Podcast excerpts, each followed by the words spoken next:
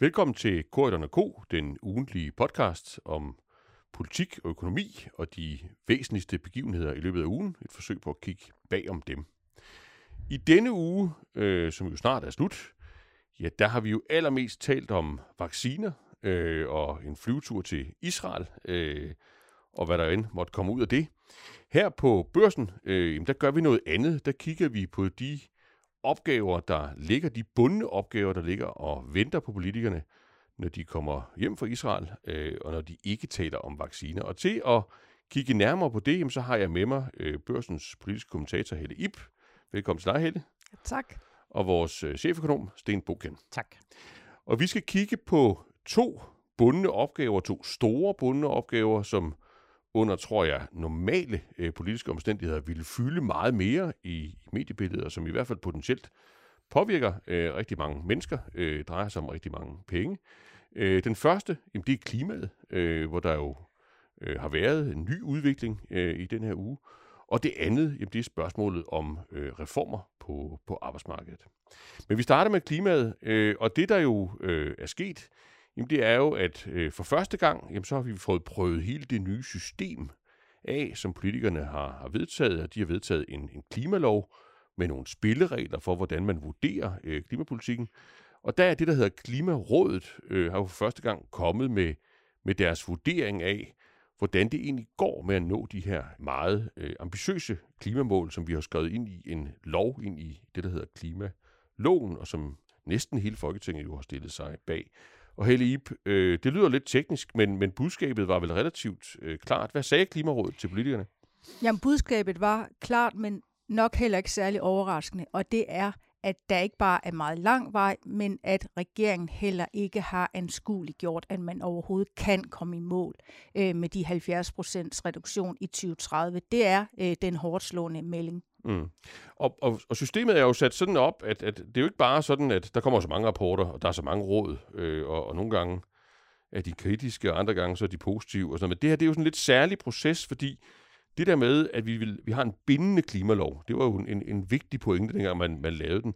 Og den måde, den er bindende på, jamen det, er jo, det er jo indrettet sådan, at Klimarådet vurderer, om regeringen øh, kan anskueliggøre, hedder det i, i loven, altså om de kan vise, at de har styr på tingene.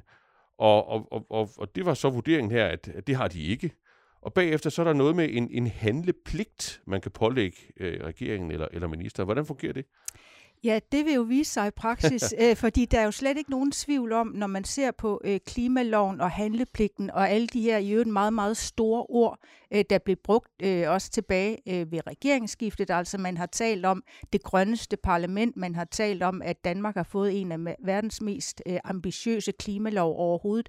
Så er der lagt nogle mekanismer ind, der skulle gøre, at nu er et hvert folketing så forpligtet og bundet til, og så også kunne anvise, at man kan nå i mål. Mm. Om der så kommer til at ske meget mere, øh, er jeg faktisk mere i tvivl om. Det er jo ikke sådan, at Klimarådet øh, står over øh, Folketinget. Nej, hvis det, der er lige en grundlov der. Det er der. Ja. Og hvis der ikke er et Folketing, der beslutter sig for at straffe regeringen, eller øh, tage nogle meget mere markante, hårdslående midler i brug, der gør, at man rent faktisk kan overbevise også eksperterne om, at man kan nå i mål, øh, jamen så øh, kommer der øh, formentlig ikke til at ske meget mere andet, end øh, der bliver hæftig debat løbende, og så må man også forvente, at, at hele den grønne omstilling bliver øh, et spændende tema i næste valgkamp. Mm. Men os lige prøve at, at, at få skåret øh, lidt mere ned i den her problemstilling, fordi Sten Bukken, altså jeg synes, der er et, et, et paradoks her, som jeg synes dukker op igen og igen. Altså, på den ene side, hvis man spørger vælgerne, hvad der er vigtigst, så er der mange af dem, der siger klimaet øh, og den grønne omstilling. Øh, der er rigtig mange, der sagde, at vi havde et, et klimavalg, øh, at det i virkeligheden måske var det, der var med til at afgøre øh, valget. Og der er rigtig mange, der siger, at, at det, vi nu er i gang med i, i Danmark, jamen det er en, det er en historisk omstilling. Det er ligesom øh, månelandingen i, i 60'erne og, og, og så videre, så videre. Så det er der jo, en, en, og det er der jo virkelig øh, følelser og, og svung i.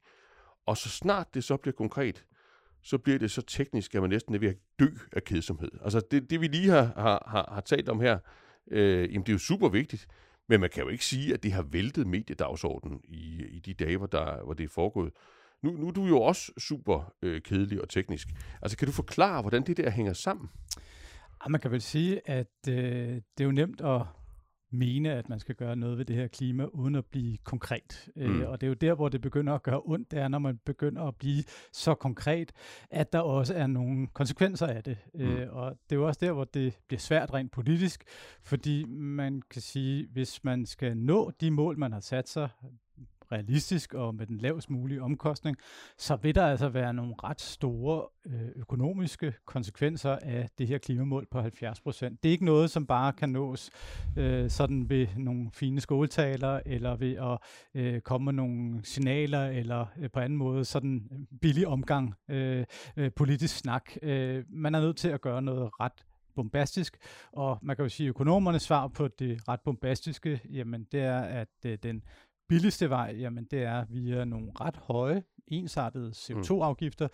Det vil slå dele af dansk erhvervsliv ihjel. Øhm, det vil så Men, men lad os lige holde fast der, ikke? fordi det, det virker som om, at der er et, et næsten et kultursammenstød imellem politikere og, og, og økonomer her, ikke? hvor man kan sige, at politikerne jamen, de har vedtaget en bindende klimalov, de, de føler det jo alle sammen øh, meget, og de, de holder relativt højligt tale om det her. Og så er der nogle økonomer, der siger, jamen det er sådan set umuligt, det I taler om, med mindre I tager fat i nogle håndtag, som, som er kontroversielle. Øh, og, og hvad er det, økonomerne kommer fra, da du, du, du peger på det her med at, at gøre det på den billigst mulige måde? Altså, hvor meget fylder det egentlig, når økonomerne laver deres øh, vurderinger, for eksempel som den, vi fik her øh, forleden? Ja, man kan jo sige, det fylder jo i hvert fald rigtig meget hos økonomer at gøre mm. ting så billige som muligt, og der bruger man jo typisk markedskræfterne til at, at guide en. Øh, det, som regeringen har valgt, og det, som Folketinget indtil videre har valgt, har været en anden strategi, som mere handler om at prøve at, at vælge nogle vinderstrategier, som man så tror på kan bringe en i mål. Mm. Men øh, den strategi er for det første dyre, fordi man ved altså ikke, om de her strategier, man har valgt, er de rigtige, og øh, derudover den er altså også meget mere usikker, og det er jo også derfor, Klimarådet siger, at, at det her det er ikke rigtig en anskueliggør, at vi kommer frem til de 70% reduktion, fordi ja, det kan godt være, at vi bygger energiøer, det kan godt være, at vi satser på Power to X, og det kan også godt være, at vi har andre veje, men man kan sige, at i sidste ende, så er vi altså ikke sikre på, at de her teknologier kan, kan bringe os derhen, hvor vi gerne vil være. Og derfor så uh, vil det jo heller ikke være økonomernes anbefaling, det er hverken vismænd eller klimarådets anbefaling at gå den vej. Mm. Det er derimod anbefalingen, man satser på, at markedet klarer tilpasning, og det gør man ved at sætte en høj pris på at udlede CO2, og det er derfor, man snakker om høje ensartede CO2-afgifter, som, som rammer bredt.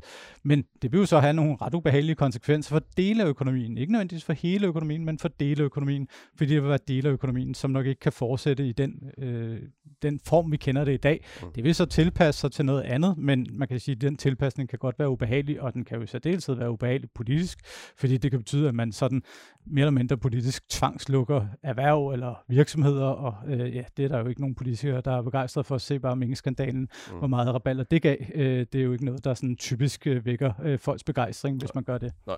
Men lad, det, vi vender lige tilbage til det der... Øh den der virkelighed, økonomerne ser for sig, øh, og, og hvad den mere præcist øh, indebærer. Men hvis vi lige så igen ser på det politiske spil, altså så vil jeg jo, altså, øh, jeg vil jo sige med, med, altså med de erfaringer, jeg har gjort mig, at der, når der kommer så skrab en kritik, øh, som rammer direkte ind på et område, man selv har udpeget som noget af det allervigtigste, øh, man er i gang med øh, som regering, hvis, hvis dem, der kritiserer en, de ovenikøbet har loven i ryggen. Altså man har sådan set selv bedt dem om at være en, en form for overdommer, eller i hvert fald vagthunde.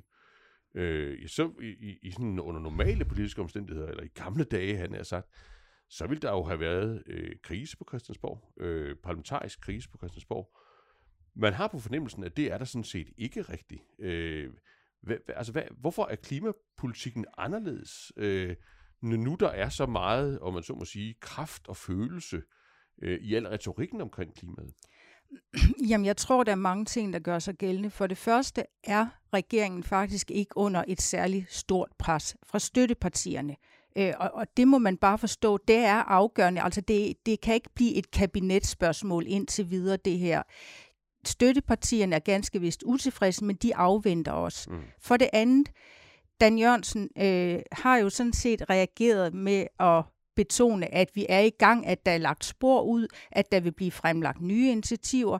Man kan henvise til, at der også er lavet en række aftaler i 2020 om affaldssektoren, øh, grøn skattereform, elbiler osv.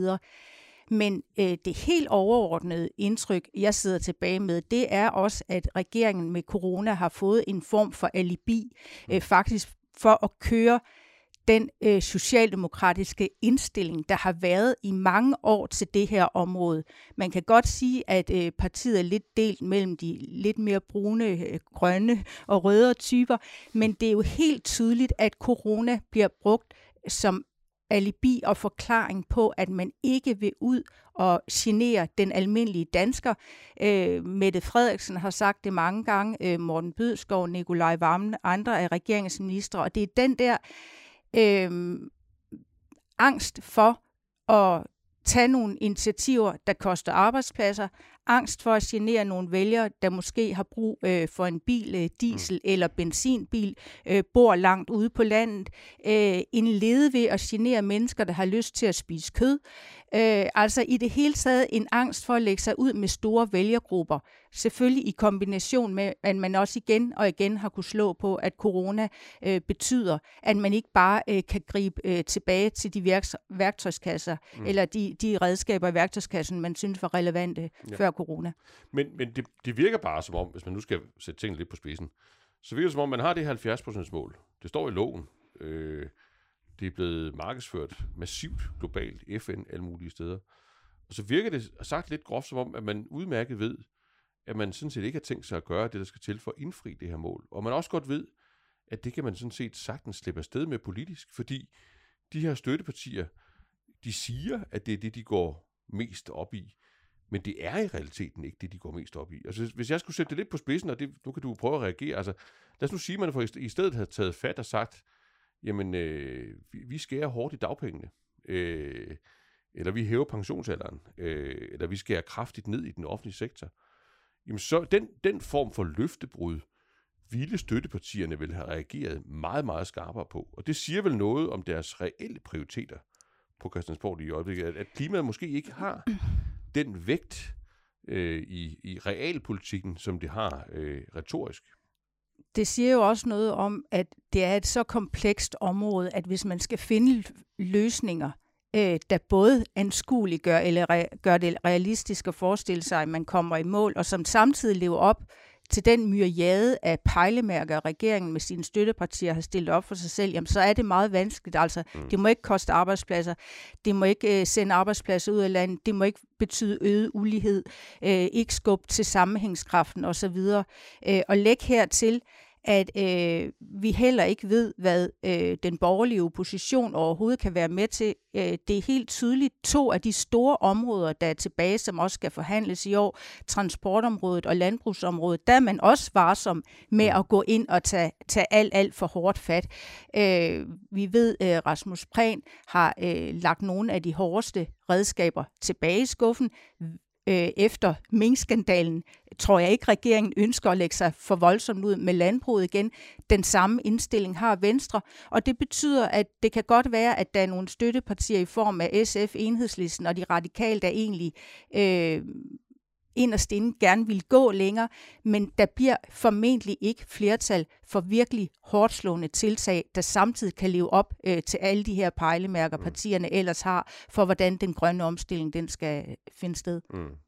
Men, men Sten Buchen, øh, hvis vi så igen går, går tilbage i og, og, og kigger på, på den tekniske del af sagen, altså på, på økonomernes opskrift, og de er jo ret enige økonomerne øh, på, på det her punkt, så tror jeg bare, altså har, økonomer, øh, har økonomerne ikke et kommunikationsproblem her, ikke? Fordi det virker som om, at, at, at den måde, regeringen griber det an på, og den måde også Folketinget griber det an på, med at sige, jamen altså, øh, lad os da investere i noget nyt. Altså, øh, lad, lad os bygge nogle flere vindmøller og en energiø. Lad os prøve øh, nogle nye teknologier af i samarbejde med, med erhvervslivet.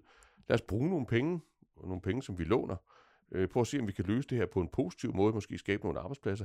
Det vil vi meget hellere, end, end det der strafferegime, dig og dine, din fagfælder øh, ligger op til. Øh, altså, for, for, altså er, det, er det slet ikke noget, økonomer øh, sådan reelt overvejer, om, om, de, om de kunne have en pointe der?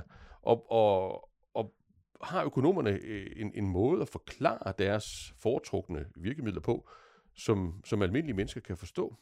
Nej, det er jo nok økonomernes svaghed langt hen ad vejen, at vi er ikke vanvittigt dygtige til et at kommunikere, og to at forklare, så øh, almindelige danskere helt kan forstå, hvad det er, der gør, at vi har den holdning, som vi har. Mm. Og det er måske i, allerhøjeste grad tilfældet her, når vi taler klima, fordi det er jo meget nemt at lade sig overbevise om de her fine ord om energiøer, om den her hockeystav af teknologiske udviklinger, der gør, at vi måske lige nu og her ikke behøver at gøre så meget, men så kommer det hele og redder os i 2027, 28, 29 og 30. Øh, det er jo meget svært at, at skære igennem den, øh, hvad skal vi sige, retorik for økonomerne og sige, jo, det er bare svært at helt tro på det, og vi har et virkemiddel, som er både bedre og billigere mm. og mere sikkert. Og det er jo det, som Klimarådet forsøger. Mm de sagde det vel så tæt på, så hårdt som man overhovedet kunne sige det i, i fredags, og, og ligesom meget klart indikere, at uh, regeringen var, var dumpet. Men ikke desto mindre, jamen så er klimaministeren jo hurtigt ude at sige, ah, men det er jo ikke, de har jo ikke dumpet os. Det er jo ikke det, der er tilfældet. Vi er jo på vej, og uh, det kan da godt være, der er lige en enkelt ting, der skal rettes til, men, men vi er jo på god uh, kurs.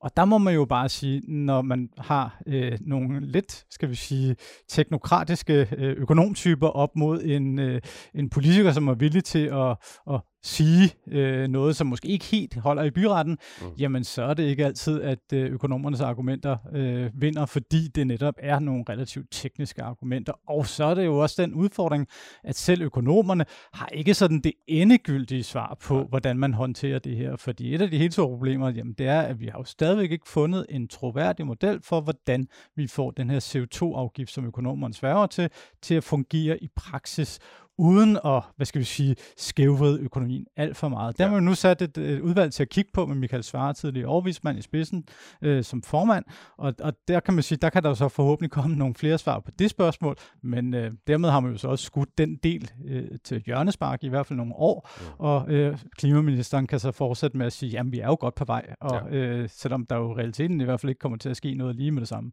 Ja, men skal vi lige lukke med en hurtig runde, hvor vi, hvor vi så kigger lidt frem, altså Helib, det her det bliver ikke til en politisk krise på Christiansborg i nær fremtid. Øh, det er ikke sådan, at regeringens liv kommer på spil, bare fordi, at den egentlig ikke har tænkt sig at, at leve op til klimamålene.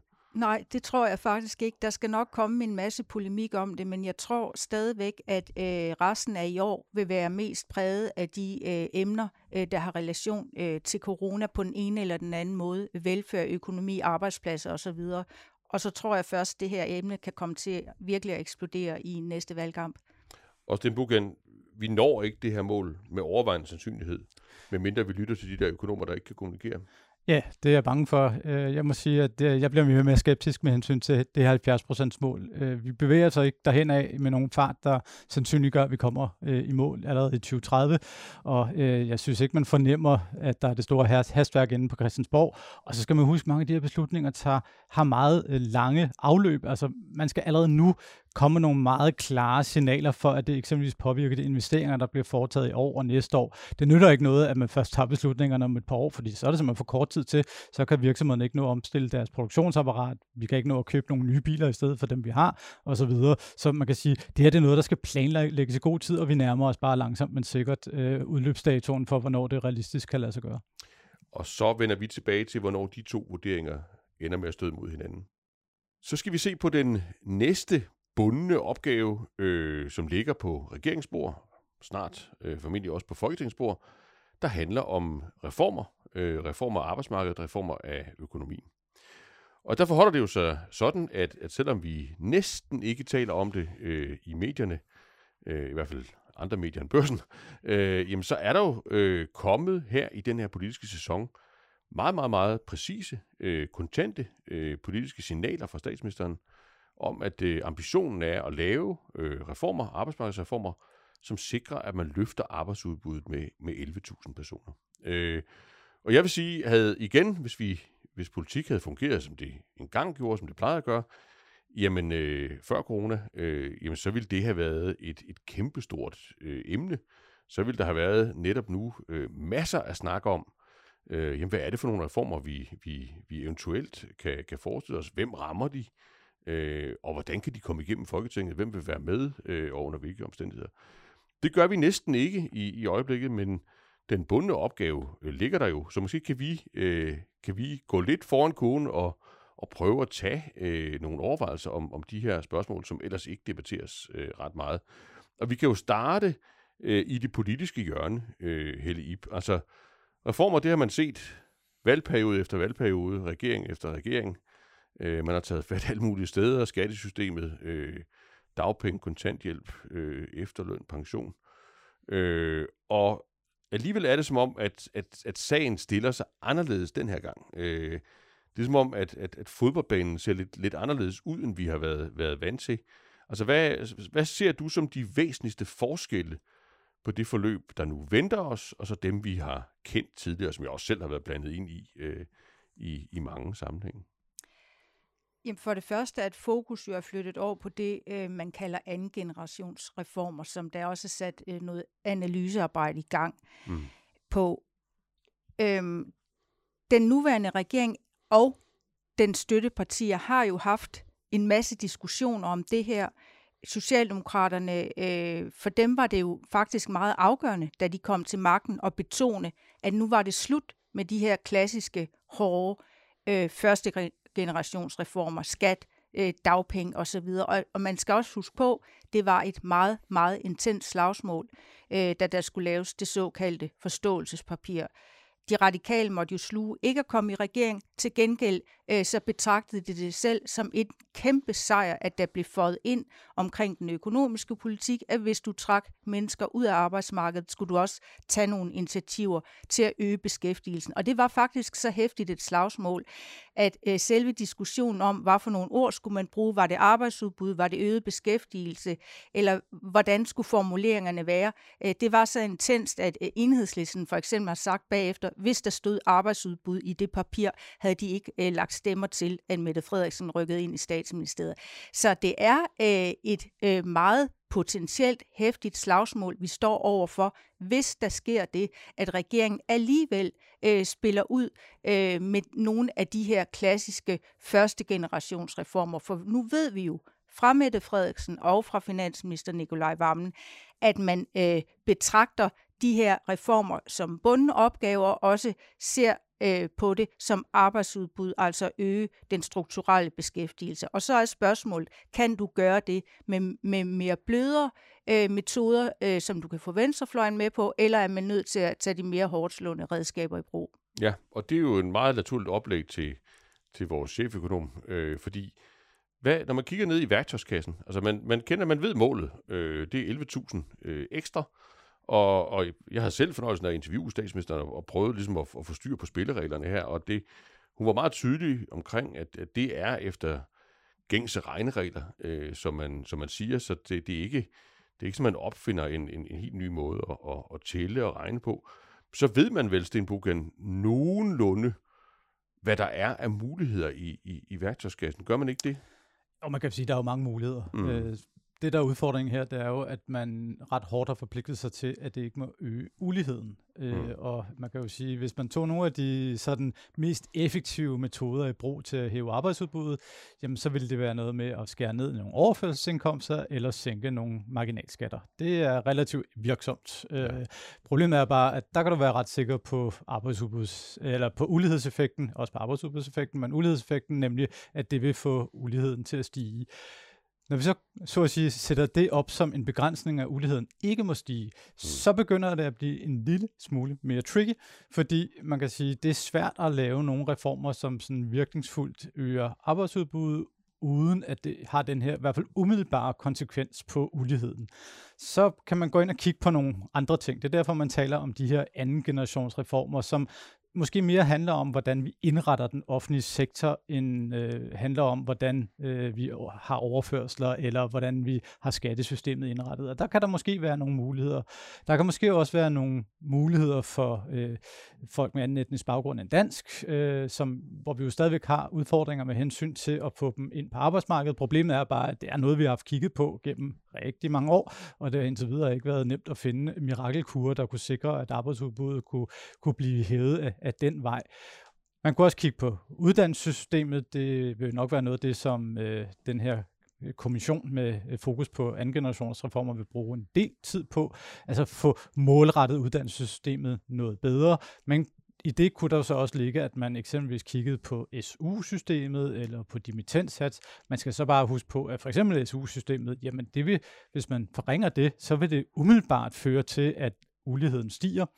Man kan så argumentere for, at øh, de, der for SU senere i deres liv nok bliver forholdsvis velstående, hvis man kun ja. kigger på SU'en på deres... på livsindkomster, så er det et andet... På, hvis man kun kigger på SU'en på for eksempel afsluttende del af en videregående ja. uddannelse, jamen, så hæver det nok ikke uligheden i sådan et langt tidsperspektiv, mm. men det er jo sådan set ikke sådan, vi måler ulighed. Ulighed måler vi år for år, og der vil en lavere SU altså slå direkte ud i, i højere øh, ulighed. Det vil en lavere dimittenssats også gøre, øh, og derfor så kan man sige, i teorien er der masser af muligheder for at hæve øh, arbejdsudbuddet med 11.000 personer. I praksis er det bare knap så nemt, når man samtidig har den her bibetænkelse med, med uligheden, mm. øh, og derfor så øh, kan man sige, det er en øh, bestemt ikke nem opgave. 11.000 er rigtig meget. Mm. Øh, bare for at sætte det relief, er det noget mere end for eksempel, hvis man afskaffede hele topskatten, som jo vil være sådan ja, så det, de ultraliberale ja, svar det er mere væk med... Det er mere end LA'erne der, ja, vi, vi det, har fået det, hjem på deres honørforslag. Om præcis. Ja. Øh, det, det, det bringer os altså ikke op på, på 11.000, så, så vi er ude i noget, som er ret stort, og det er jo fordi, at den her Arne-reform jo faktisk også er ret stor, når man sådan kigger på arbejdsudbudseffekter, ja, bare ja. den, den modsatte vej. Det er jo det, man skal gå op mod med den her, øh, ja. De her forslag.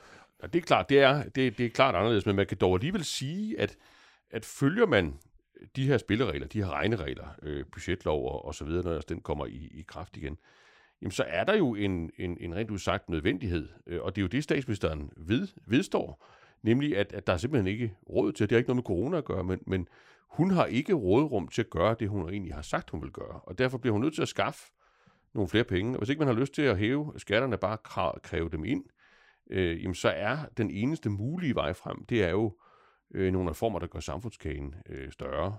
Øh, og det er vel derfor, at det her, det er ikke, det er ikke bare er sådan et, et lille intermezzo øh, på Christiansborg, men vel noget, der hænger sammen Helle Ip med øh, hele regeringsprojektet, om man så må sige. Altså i hvert fald den økonomiske del af regeringsprojektet. Det synes jeg bestemt godt, man kan sige, ja. også fordi vi netop har at gøre med en regering, øh, der også blev båret ind på fortællingen om, at der var øh, to taler ved det her valg, at man satte velfærden først, og man satte øh, den grønne omstilling først.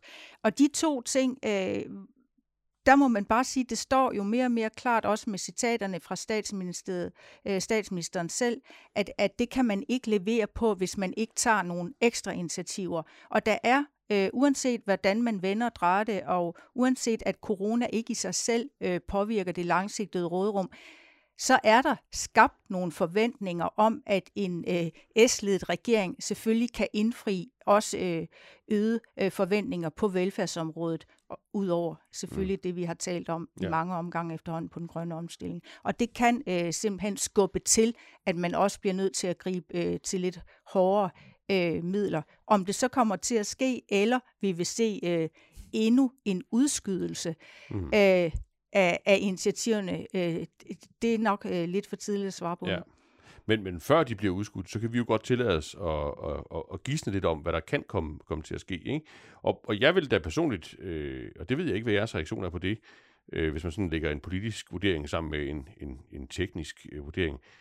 Jeg synes, det ser utrolig vanskeligt, for ikke at sige nærmest umuligt ud, at forestille sig, at man efter gængse regneregler øger arbejdsudbuddet med 11.000 øh, personer sammen med de røde støttepartier. Øh, men det ved jeg ikke. Hvad, hvad er jeres vurdering der? Kan I se det for jer teknisk eller politisk?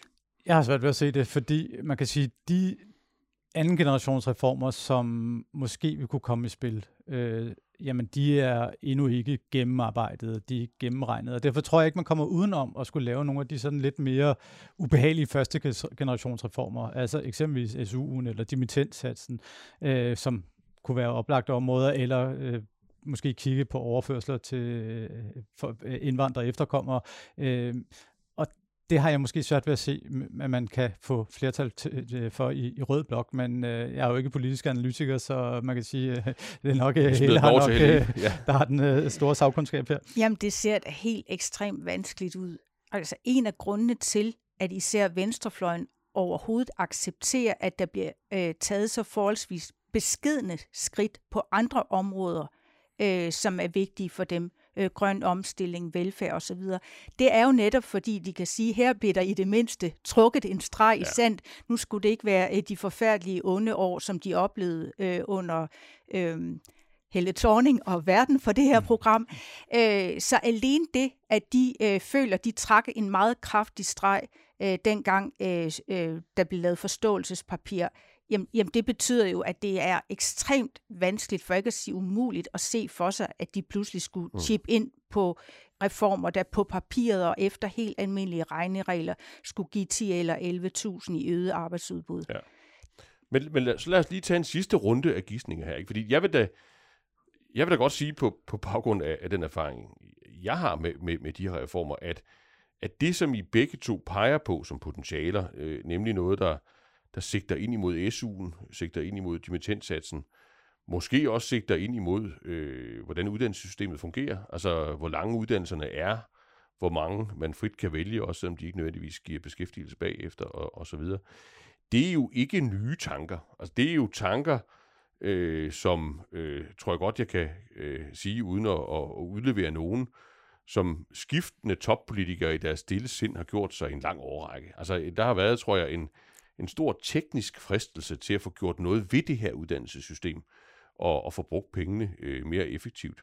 Så hvis vi nu tillader os at antage, at det også ligger på bordet øh, som, som noget, altså som en, en mulighed, hvad er det så for et, øh, et, et politisk spil, øh, der følger? Altså, hvad, Helle, hvordan vurderer du øh, sådan, sådan et forløb øh, vil spille sig ud? Hvis man forestiller sig, at regeringen dybest set øh, går planken ud her og, og, og stiller sig på mål øh, med et sådan lidt slidt udtryk, for at, at nu skal der altså tages fat med reformer i forhold til den her gruppe, øh, den her del af samfundet? For det første, at det ikke vil blive med venstrefløjen ombord. Mm. Man må også notere sig, at stort set alle de forslag, der kommer i øjeblikket fra venstrefløjen, går faktisk i den modsatte retning. Altså for eksempel at øge dagpengene generelt. Mm. Så øh, SF og enhedslisten, nej, de kommer ikke til at være med. Jeg vil sige, at de radikale, øh, det tredje støtteparti, vil heller ikke bare hoppe ombord øh, i en reform, øh, der skærer hårdt i SU'en. Det er jo et parti, der traditionelt øh, går meget op i uddannelse øh, øh, og, og de studerendes vilkår i det hele taget. Så de har også noget på spil her. Det skulle selvfølgelig så ses øh, i en sammenhæng øh, med for eksempel en, øh, en dimittensats og en mekanisme, der gjorde, at du så alligevel kunne slå på, jamen det er penge, der bliver inden for systemet, som måske kunne være med til at forhøje mm. det generelle uddannelsesniveau. Det ville jo så stadigvæk ikke være flertal nok med de radikale, så måtte man se hen over midten øh, og få Venstre eller nogle af de andre borgerlige partier med. Jeg tror stadigvæk, at det er øh, lidt øh, risky business, og det kan godt være, at både øh, Mette Frederiksen og, og Nikolaj Vammen har sagt, at vi har lovet, der vil blive fremlagt initiativer, øh, tiltag, øh, som vil gøre, at vi kan dække det her hul efter Arne, men det kan også være, at det bliver på den meget lange bane, mm. og at de radikale, som jo også stadigvæk er et øh, ganske svækket parti, så må æde det at det ikke bliver øh, de første år, at det her øh, kommer til at blive implementeret, hvis man overhovedet øh, ender med at lave en hardcore aftale om det. For, den her. Fordi de eventuelt selv har svært ved at tage deres egen medicin, øh, når det handler om den her type reformer. Det kunne være en af forklaringerne. En anden forklaring er, at de jo også har bevæget sig væk fra den der meget konfrontatoriske linje øh, med at true regeringens liv, øh, regeringen på livet i, i tid og utid. Men så lad os slutte teknisk. Lad os så sige, at, at, at, at Helle har ret i, at det her det er, hvad var det, du kaldte det, risky business, øh, og at man, man der i, i, på tegnebrættet, så når man frem til, at vi holder fingrene væk. Altså det, det går i den stik modsatte retning. Vi rører ikke ved SU'en, vi rører ikke ved dimittentsatsen. Øh, vi generer i det hele taget ikke øh, unge mennesker under uddannelse. De har haft det hårdt nok øh, under coronakrisen. Hvad er der så tilbage, hvis man stadigvæk skal nå 11.000? ja, så skal der tages godt fat. Øh, man kan sige, der er ingen tvivl om, at øh, indvandrere efterkommer vil være et sted, hvor man nok vil kigge en del til. Øh, måske også fordi, der ikke er så mange stemmer i, i at øh, lægge sig ud med den gruppe. Øh, øh, så øh, det vil der givetvis være en, en, en gruppe, man vil have et godt øje til. Men, men ellers så bliver det jo svært at gøre noget, som hvad skal vi sige, reelt gør en markant forskel. Fordi vi skal jo altså huske, at det her, det skal altså gør en ret stor forskel. Mm. Det er ikke øh, nok bare at, øh, at, at lave små justeringer. Så er vi oppe i at skulle lave en skattereform. Så er vi oppe i at skulle lave en skattereform eller andet, og man kan jo selvfølgelig koble det sammen med en grøn skattereform og andet. Problemet er bare, at øh, det vil sandsynligvis øh, rykke ved uligheden. Altså mm. øh, en grøn skattereform, CO2-afgifter, er eksempelvis ikke noget, som er godt for uligheden, eller det vil få uligheden til at stige, fordi vi bruger alle sammen en vis mængde energi, uanset om vi er rige eller fattige. Så man kan sige, i den, den udstrækning, så, så, så kan det blive, blive rigtig svært at, at nå i mål. Og spørgsmålet er selvfølgelig også, om man vælger så i stedet for at, at gå klimaets vej, øh, eller øh, sagt på den måde, at øh, klimapolitikken er jo blevet sådan til, at man, man, man lover nok noget skal ske, og det kan jo også være, at man ender der, øh, at mm. i stedet for, at der rent faktisk bliver lavet nogle aftaler, så fremlægger man noget, og så putter man det ned i nogle udvalg, og så snakker man nogle gode intentioner, og så glemmer man det lidt, og så sker der i realiteten ikke ret meget, og så kan man sige, at konsekvensen af det vil jo ikke være eksplosiv. Mm. Det vil jo bare være, at man de kommende år ikke kan øge de offentlige udgifter lige så meget, som man ellers ville kunne have gjort, men der er stadig i råderummet god plads til at øge de offentlige udgifter, det skal man jo lige holde fast i.